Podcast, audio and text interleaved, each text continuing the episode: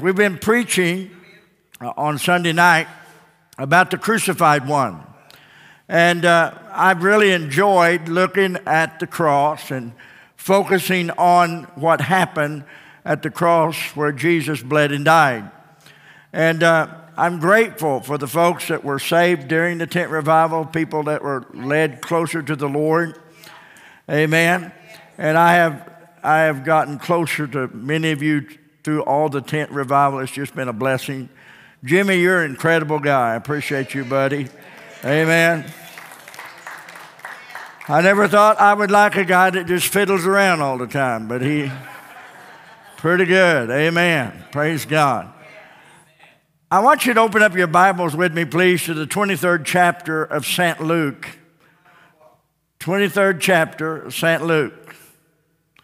And what a blessing it is to get together and look at the cross and what transpired there.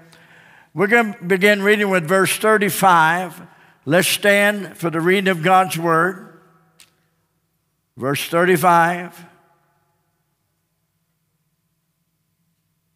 And the people stood beholding, and the rulers also with them derided him, saying, "He saved others. Let him save himself if he be the Christ, the chosen of God." And the soldiers also mocked him, coming to him and offering him vinegar, and saying, "If thou be the king of the Jews, save thyself." And a superscription also was written over him in letters of Greek, Latin, Hebrew, "This is the King of the Jews." Well, I want to say he's King of the world, King of kings and Lord of lords. And one of the malefactors which were hanged railed on him, saying, "If thou be the Christ, save thyself and us." But the other, answering, rebuked him, saying, "Dost not thou fear God, seeing thou art in the same condemnation? And we indeed justly, for we have received the due reward of our deeds. But this man has done nothing amiss."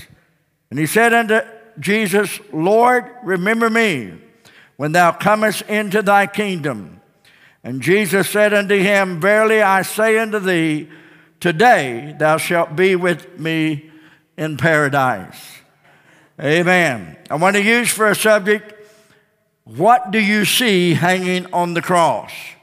What do you see hanging on the cross? That's a very weighty question, and we're going to answer that tonight and let the Lord speak to our hearts. You may be seated. If you would, turn me up a little bit on the monitors tonight. Appreciate it, if you would. The Bible is very clear that when they crucified Jesus Christ, it gathered a large crowd. I don't understand why it is, but people will gather where there's tragedy. People will gather where, you know, the great Colosseums where they butchered Christians and burned them and fed them to wild beasts. There was something about some type of attraction to evil. And the Bible teaches us that when Jesus was crucified, there was a gathering. In fact, it was a gathering probably thousands, because it was at Passover time.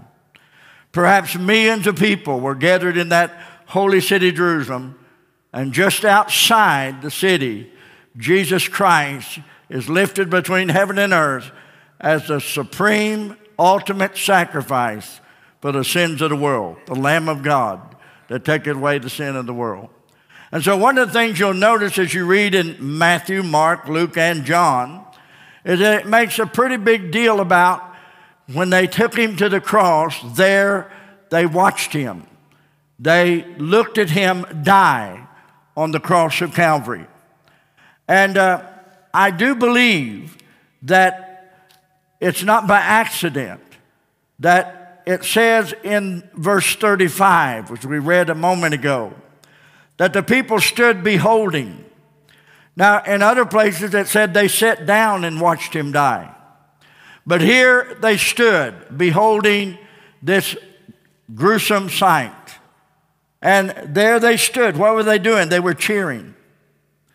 They were standing to their feet with excitement, like they were in a big sports stadium, standing to their feet with excitement that this man, Jesus Christ, and two other thieves were being crucified. The people stood beholding.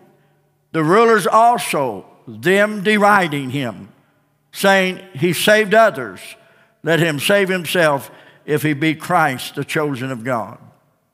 Now, I'm going to share with you some things tonight that we need to see in order to understand how we should appreciate Jesus dying on the cross of Calvary.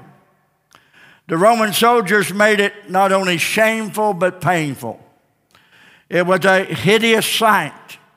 And God chose, the Father, God chose this form of crucifixion, of sacrifice, to take away the sin of the world. The Father chose that. So we need to understand that the Father so loved the world, that the Father gave his only begotten Son, that the Father gave his Son, that whosoever believeth in him should not perish but have everlasting life. See, we think John 3:16 is about the Son. No, it's about the Father. The Father. Now, the Son is in the middle of it. It's 25 words. The first 12 words is talking about, for God so loved the world that he gave his only begotten. And then you have that middle word, Son, that whosoever believeth in him should not perish but have everlasting life. 12 words at the front, 12 words at the back, Son in the middle. And God so loved the world that he gave his Son and was crucified on the cross of Calvary so that you and I could go to heaven. The people, I'm going to share with you the outline, then we'll get into the preaching. First of all, the people saw what do you see hanging on the cross? We find here in verse 35 through 38, the people saw a pitiful man hanging on the cross. They just saw a pitiful man hanging on the cross. Notice it says that they saw him, and they said, "He saved others, himself he cannot save." The soldiers mocked him, and the soldiers came and offered him vinegar to kind of take away the pain or the edge of the pain. And they cried and said, "If thou be the King of the Jews, save thyself." This Christ that raised the dead, this sovereign Jesus Christ that cleansed the leper, this wonderful Son of God that loved everyone he came in contact with, this precious Lamb of God that came into the world to bring hope to planet Earth. And thank God he brought hope to planet Earth. Thank God it needs some more hope. Amen. We need him to come back again. Hello, he came the first time and brought hope to planet Earth, and we need him to come back the second time and bring some more hope with him and some power with him, amen. But I want to begin by saying the people saw him as a pitiful man hanging on the cross, a pathetic, pitiful person that had been spit upon, ridiculed, and they looked at him as one powerless. He saved others. Himself, he cannot save. That's true, because he can't save us if he saved himself. That's true. He can't come down from the cross and save himself and still save us. The finished job had to be done, and Jesus had to cry, "It is finished," in order for us to have forgiveness of our sins. But the people looked at Jesus as a pitiful man hanging on the cross, beaten, butchered, bloodletting, this man that walked on water, this man that raised Lazarus from the grave, this man that turned water into wine, this man that could do mighty miracles and multiply the bread and the fish, this mighty Savior that would not come to condemn the world, but through him the world might be saved. all his great miracles, they come and they take him, and now it's time for him to be on the cross, but he's not powerless. Get it out of your head that Jesus was a victim. He's a sacrifice. Jesus was not a victim on the cross. He was a supreme sacrifice of his Father for the sins of the world. He was not a victim.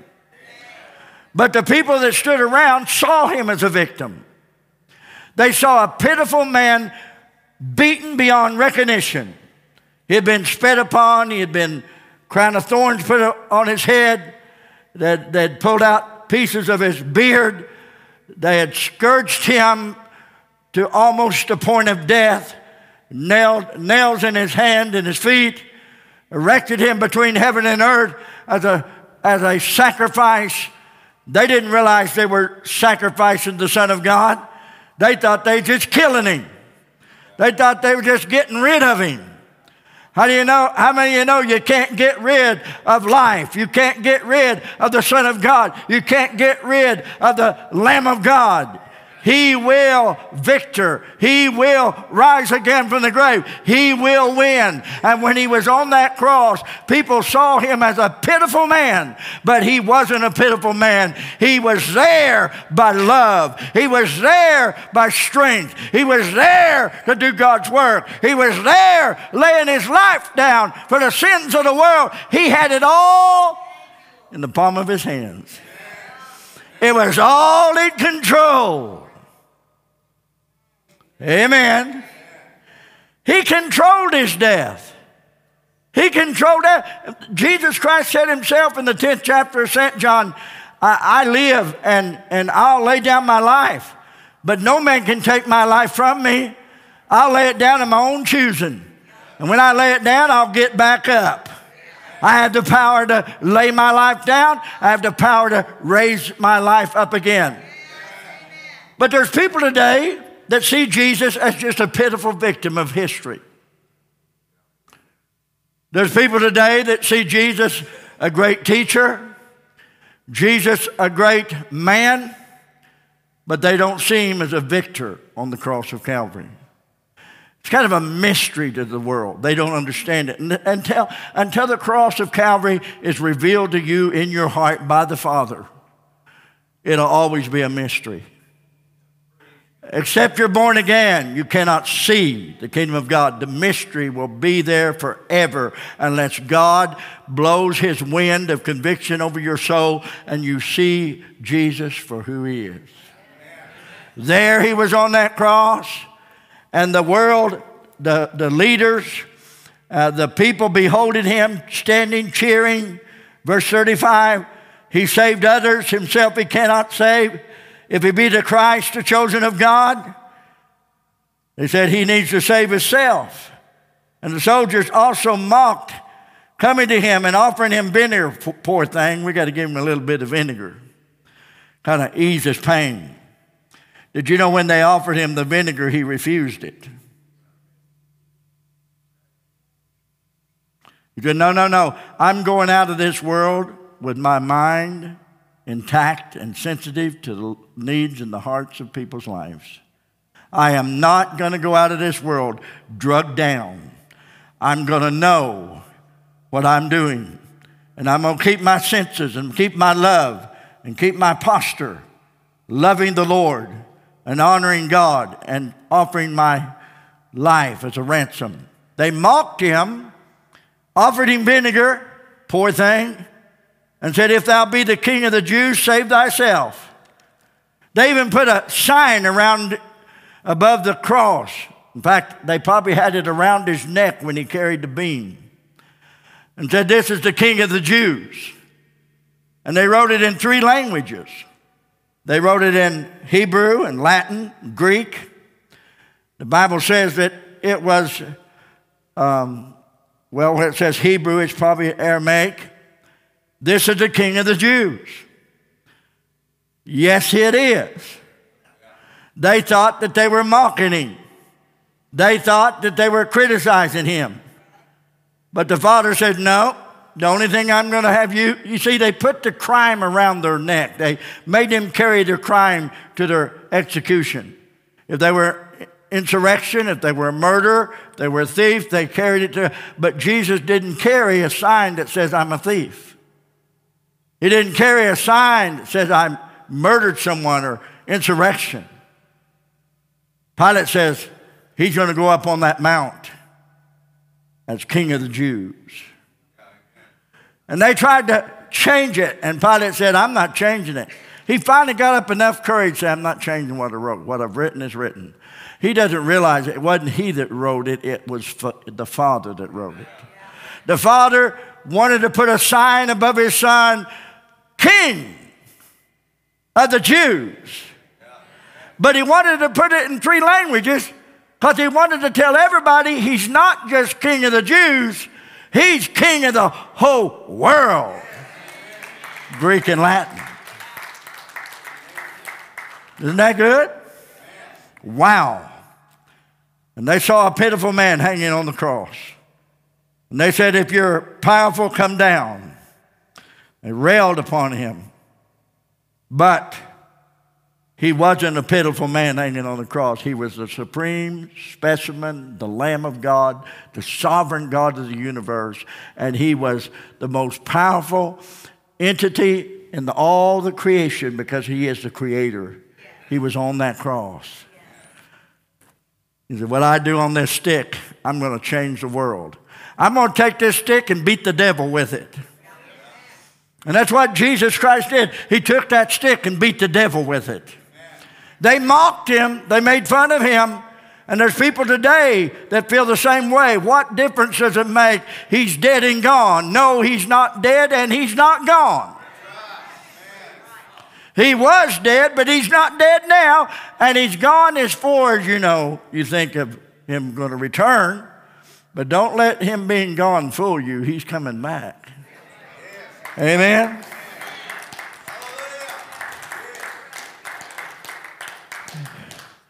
I was telling a guy one time, I said, you know, the Lord watches and hears everything you, he watches everything you do. He hears everything you say. He knows your thoughts.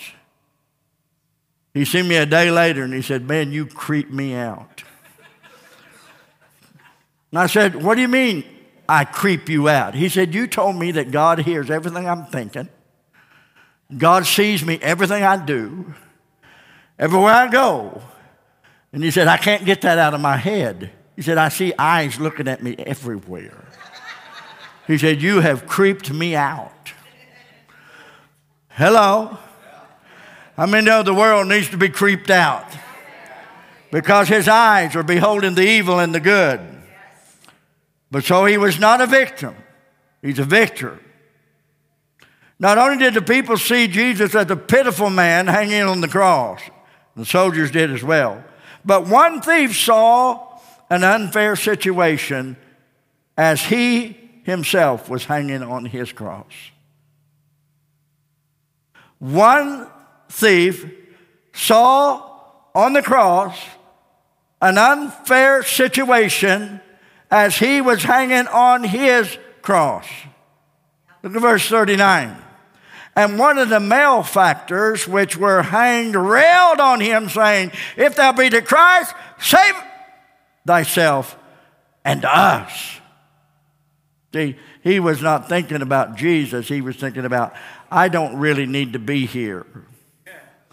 I want off of this cross.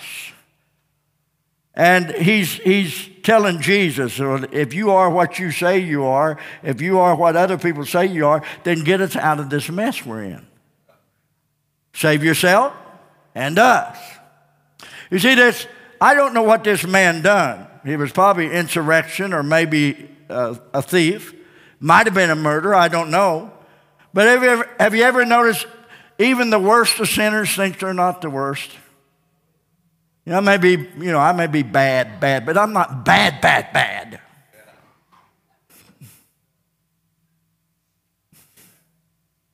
Hello? Yeah.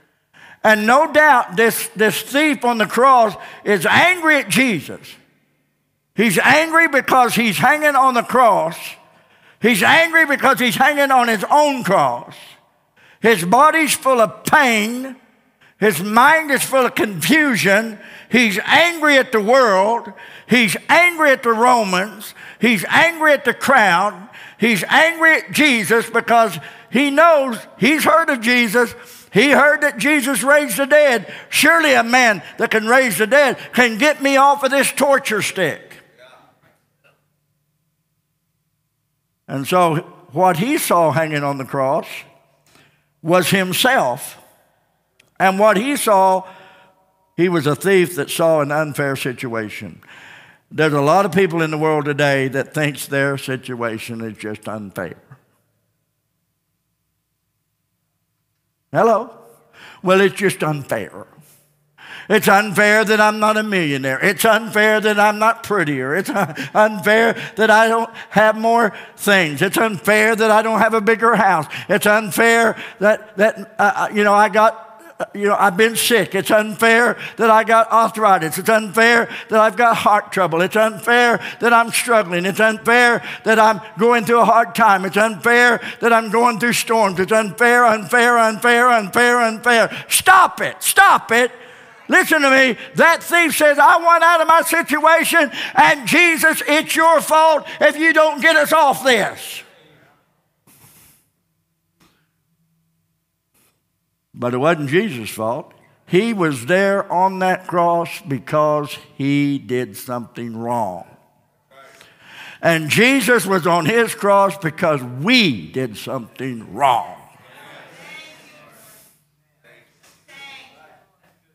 Amen. And so the thief says, I've got an unfair situation. And he tells Jesus, well, why don't you save yourself and us too? There in verse 39. So we have the people that saw a pitiful man hanging on the cross. They saw Jesus as just pitiful, poor Jesus. But he's really the victor of all creation. He's not a victim. He's a victor. His life wasn't taken from him. He gave his life. He wasn't killed, he's life. You can't kill life. But life laid down so that you and I could enjoy the benefits of being buried with him and raised with him in resurrection. One thief saw his situation unfair. And as long as a person sees his situation unfair, he or she is so self-centered, they'll never be saved.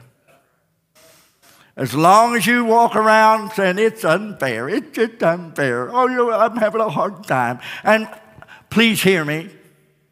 I love preachers and I love churches.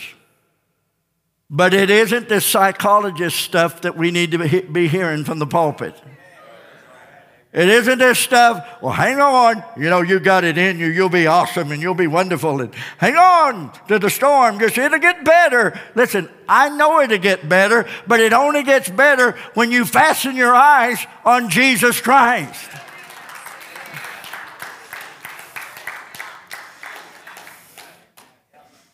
If you come to Jesus because you're going through a divorce, I pity you that you're going through a divorce.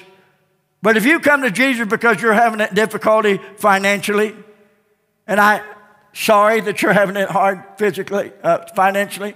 If you come to Jesus because you're going through a storm and you're crying out, it's unfair, life's unfair, you're going to get up from the altar. You may feel a little better because you've shed a little moisture out of your eyes, but you have not received the forgiveness of the Lord and Savior Jesus Christ. It's not sympathy you need. It's crucifixion and resurrection through the blood and the death and power of Jesus Christ. If you come to Jesus because you're having a hard time, well, boo-hoo on you.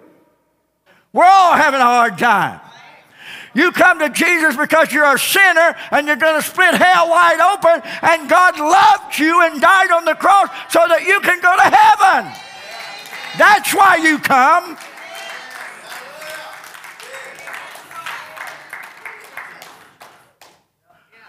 I have no confidence in people that come to Jesus because they're going through a divorce. I have no confidence in people that come to Jesus because they're going through a hard time in their life.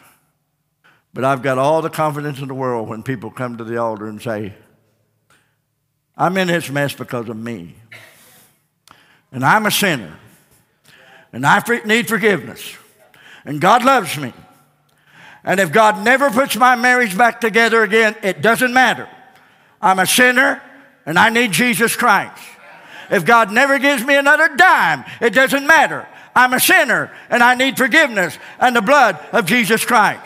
If God doesn't do another thing for me, if God doesn't get me out of my problem, if God doesn't lift me up, if God doesn't do things my way and have it my way, it doesn't matter. I'm going God's way. He so loved the world that my Father gave His Son so that I can have eternal life. See, you got to get your priorities right. And that one on the cross said, save us. He felt like he was in an unfair situation. Then there's the other thief.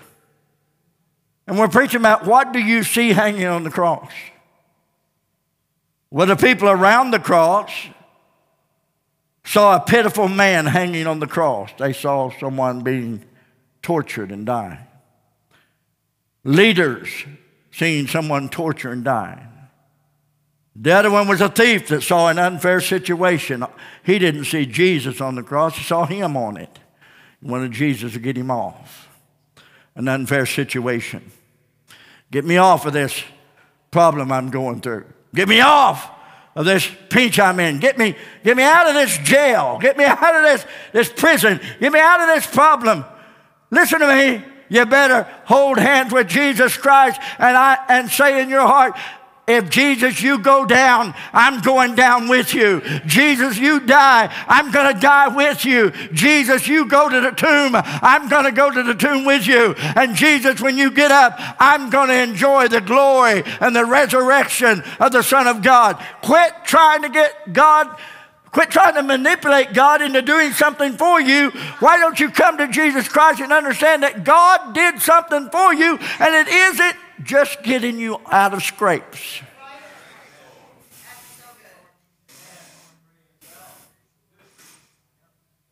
Okay, here we go. One thief says this is an unfair situation. What do you see hanging on the cross? Some people saw a pitiful man dying, making fun of him, being attracted. There's a hideous attraction to evil. One thief feels he's unfair. Jesus ought to come down from the cross and save him. But the other thief, what did he see hanging on the cross? The other thief said, I see the King of Glory. The other thing says, I see the King of Glory. Look at verse 40 through 43. And the other answering rebuked him, that's the other thief, saying, dost not thou fear God, seeing thou art in the same condemnation? And we indeed justly for what we've received, the due reward of our deeds. But this man has done nothing amiss. And he said unto Jesus, Lord, there it is, Lord. There it is, Lord. Remember me when thou comest into thy kingdom. Kingdom. There's no such thing as a kingdom without a king. Remember me, Lord, when you come into your kingdom. And Jesus said unto him, verily I say unto thee, today thou shalt be with me in paradise. Isn't that good? One thief saw the King of Glory hanging on the cross. Yeah. And he says to the other thief, don't you fear God? I'd like to ask America that if I could have an opportunity. Dost not thou fear God? Don't you fear the coming judgment, the looming judgment, the ominous judgment of God that's coming? Don't you fear one of these days you'll fold your hands in death? God will fold your hands in death. You ever wonder why the undertaker gets your hands like this? The undertaker, I'm talking about in a casket, he put your hands like this. You got them like that. And that's what it means when you fold your hands in death. God will fold your hands in death. Your hands will become idle, no longer moving. Dost not thou fear God beyond the casket? Dost not thou fear God according to what these scriptures say? Dost not thou fear God? The wages of sin is death. Dost not thou fear God? The soul that sinneth shall die. Dost not thou fear God? You must be born again. Dost not thou fear God? For the dead and great will stand before the great white throne judgment and give an account for their sins. Dost not thou fear God? Jesus Christ is coming. And when he comes, he's coming for his church, but he's coming with his church and judge the world.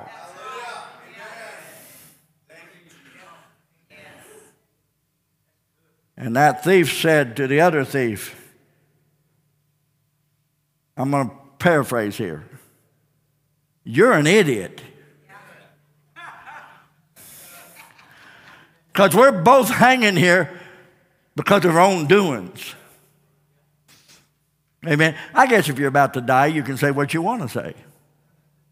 Dost not thou fear God?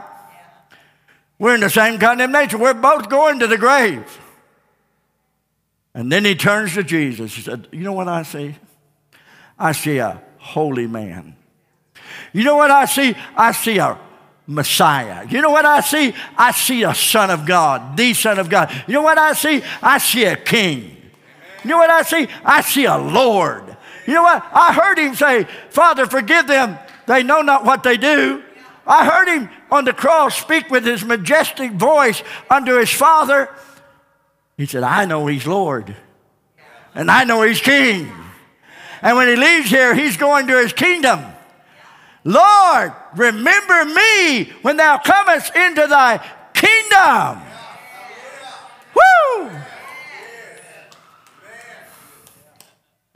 Now, how many in this room would say, just like the thief, Lord, do it with me. Lord, remember me when thou comest into thy kingdom.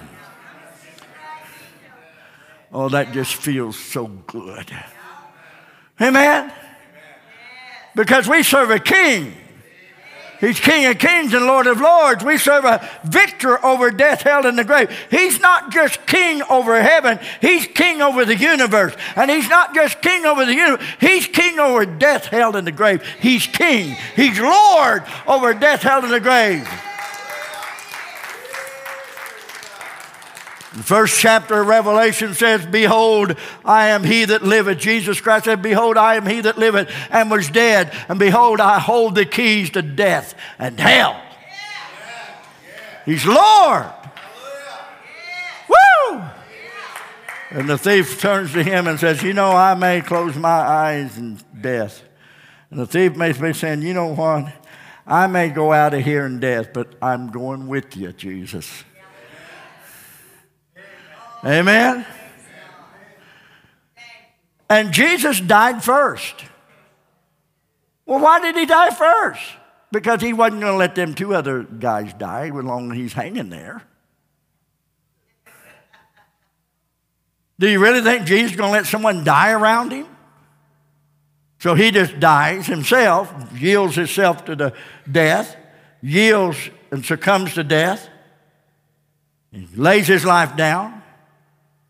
He did that so he could die. And so the two other thieves could die too. Because they couldn't die as long as he was alive, because he wasn't going to let them die because he's sovereign God. It's against his character for the ship to go down when Jesus is on the boat. It's against his character for his friend to be in a tomb when Jesus is Lord over the grave.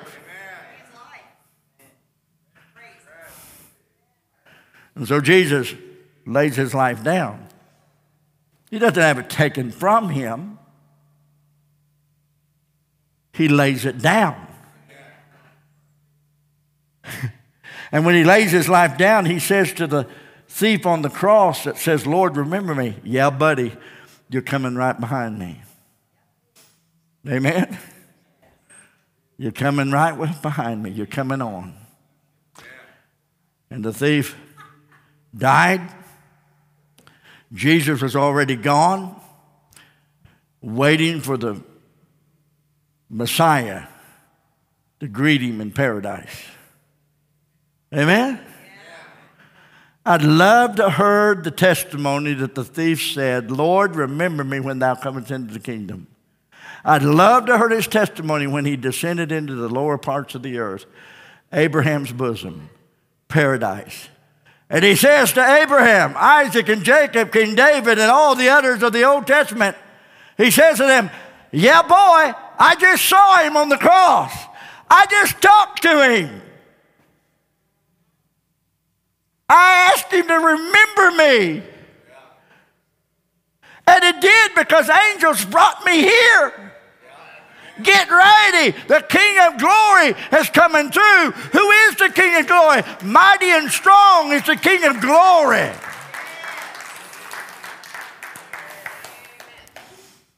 Amen.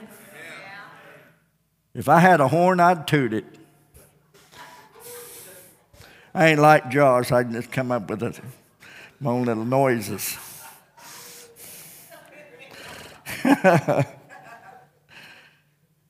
So that they saw the King of Glory. Lord, remember me when thou comest into the kingdom. And Jesus Christ said, today thou shalt be with me in paradise.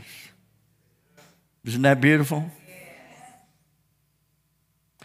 And then they came to break the legs so the thieves would die. But they come to Jesus, and he's already gone. They don't break his bones, because it's said in the Scripture, his bones would not be broken. And the one that cursed Jesus when they broke his legs, he cursed some more. And he died in convulsions and great, horrific death.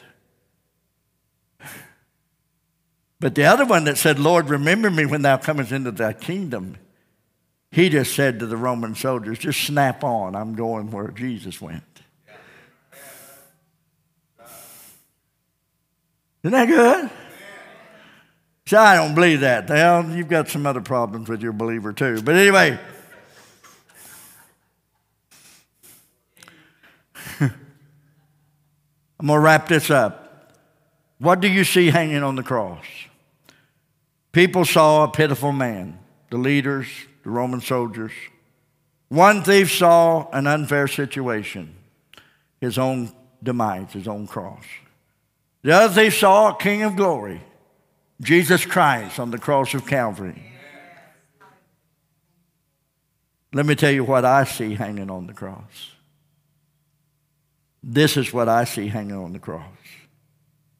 Numbers 21, verse 4 through 9.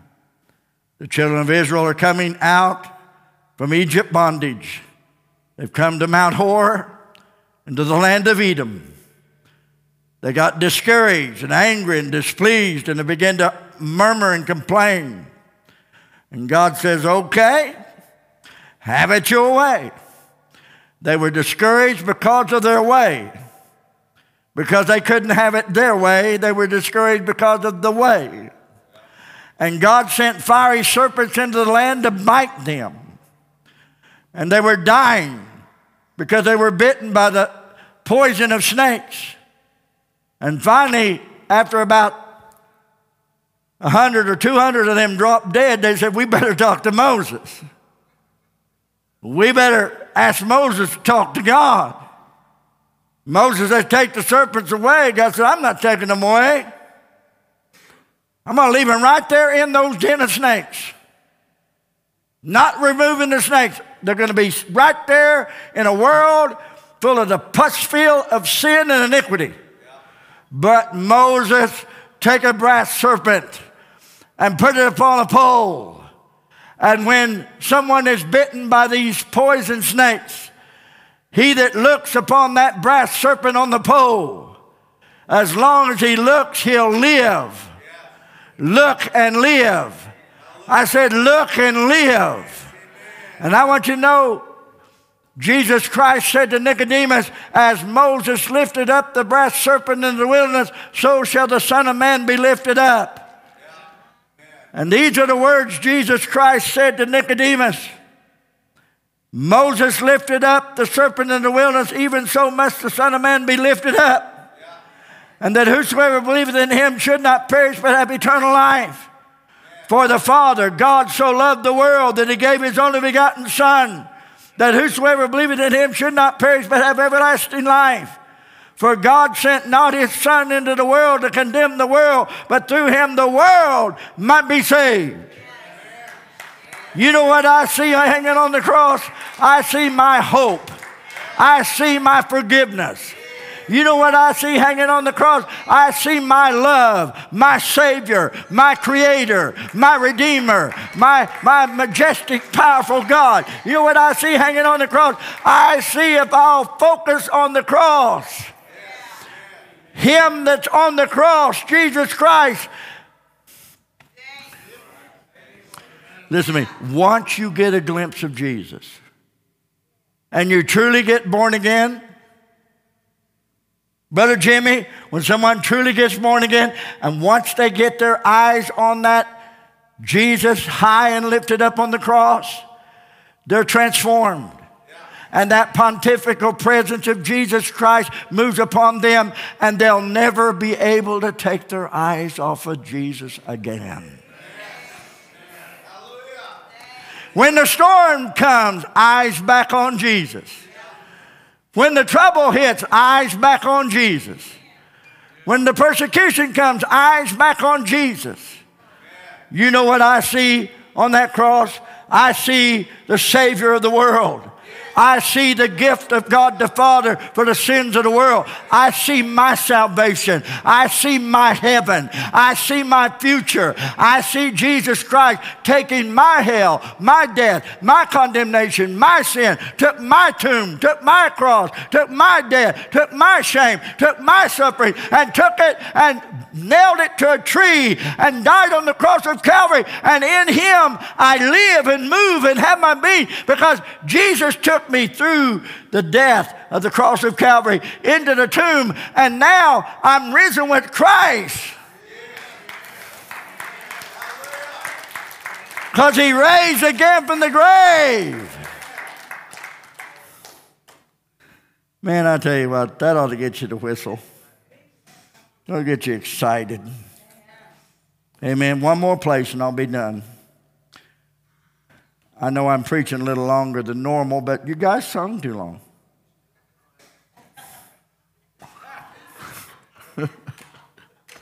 Jimmy says, we cut the music short. Stay out of my preaching.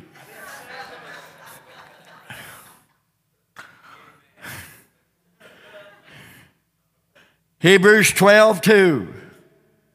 Looking unto Jesus, the author and finisher of my faith, our faith, who for the joy that was set before him endured the cross, despising the shame. And now he sat down at the right hand of the throne of God. I just keep looking. I live a life of looking. I live a life of looking. I live a life of looking in this book. I live a life of looking up into heaven, expecting his return in the moment. I live a life of looking at the cross where Jesus bled and died. I live a life of looking at the empty tomb. He lives. He's the resurrected Son of God. I live a life of seeing him, the personification of God, for God was in Christ, reconciling the world unto himself. I see God on that cross. I see Jesus, the Son of God, on that cross. And I see him go to the tomb and bust the grave wide open. And because he lives, I shall live also. And one day he'll return. And when he returns, we're going home.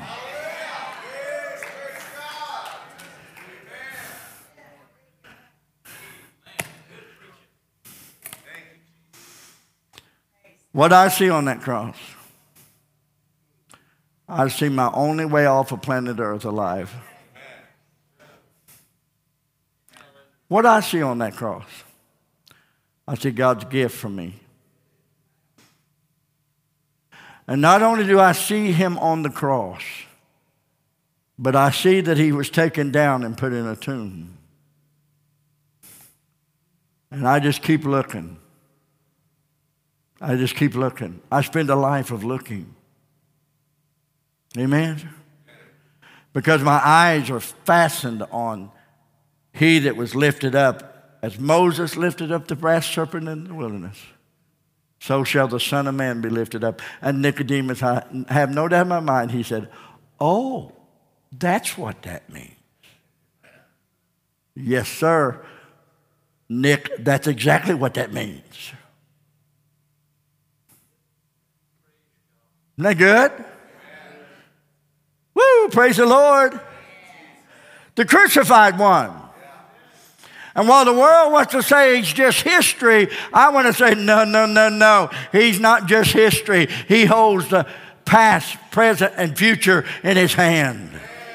Oh, no, no, no, no. He did not begin in Bethlehem of Judea. As a human being, he began in Bethlehem of Judea. But he is the personification of God, for he ever lived. Jesus Christ did not begin in Bethlehem. He has always been. He is the eternal, everlasting Son of God.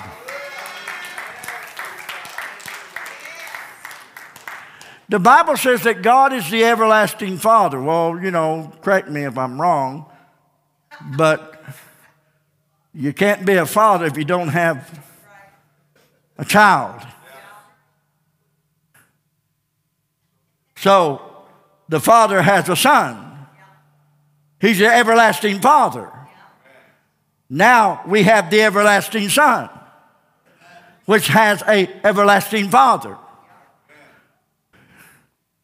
which has everlasting life, and he gives it to us.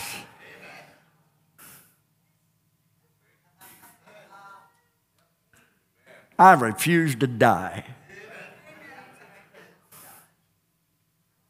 I refuse to die. I pass from death unto life. I pass from death unto life. I refuse to die. Oh, the body may go to sleep, but I refuse to die. Amen? Amen? Hello? Hello? Amen. If I were to close my eyes in death and you find a feather back behind, that ain't an angel feather. It didn't fall off an angel. Things are not falling off angels. Things fall off your Ford and your Chevy, but not off of angels. Amen? So the thing that bit us, the sin that condemns us, Jesus took it and put it in that cross. And all the poison in our life, he took the serpent. He took the form of you and I, like the brass serpent was the form of what was biting the people. Jesus Christ took our problem. You're not ready for this. He became us. That's right. Yeah. Because the only way to take care of us, you got to die. And so Jesus takes us and dies for us in our likeness as a servant. And he dies for us, so that in Christ we die with him and we raise again from the dead. Oh, did I tell you? I don't think I told you. We're going to have a water baptism down at Finley River right after Sunday morning service. Right after Sunday morning service, we're going to go down to Finley River, the city park, and we're going to have a water baptism. Some of the folks hit me up that was at the tent revival and others that wasn't at the tent revival, and we're going to have a water baptism. Amen? I'm looking forward to the water. Amen. I remember one time we did a baptism down there, and somebody had the gall to go catch a bunch of catfish somewhere else. I think they even got some spoonbill, and they cut them and left the slick stuff in the water. And I stepped in it. Yeah. Slipping and a sliding. And I said to myself, I didn't say it out loud, I said to myself, I'm glad I'm not going under the water in this nasty stuff.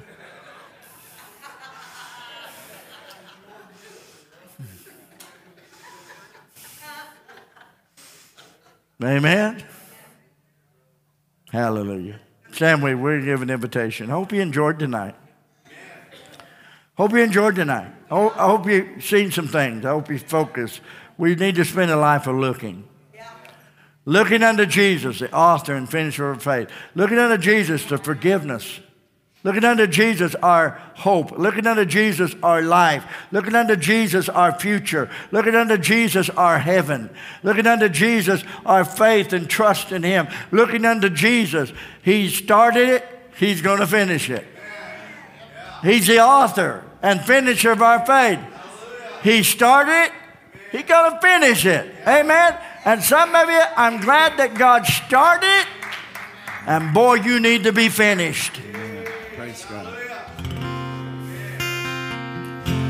Amen. In fact, you need to be finished so well that the angels will say, well done. And the Father will say, well done, thy good and faithful servant. Amen. Hallelujah. We want to invite you. Maybe you just want to praise the Lord. Maybe tonight you may just want to thank Him for what He did on the cross. Thank Him for all that He's done for you. Maybe you'd like to do that tonight.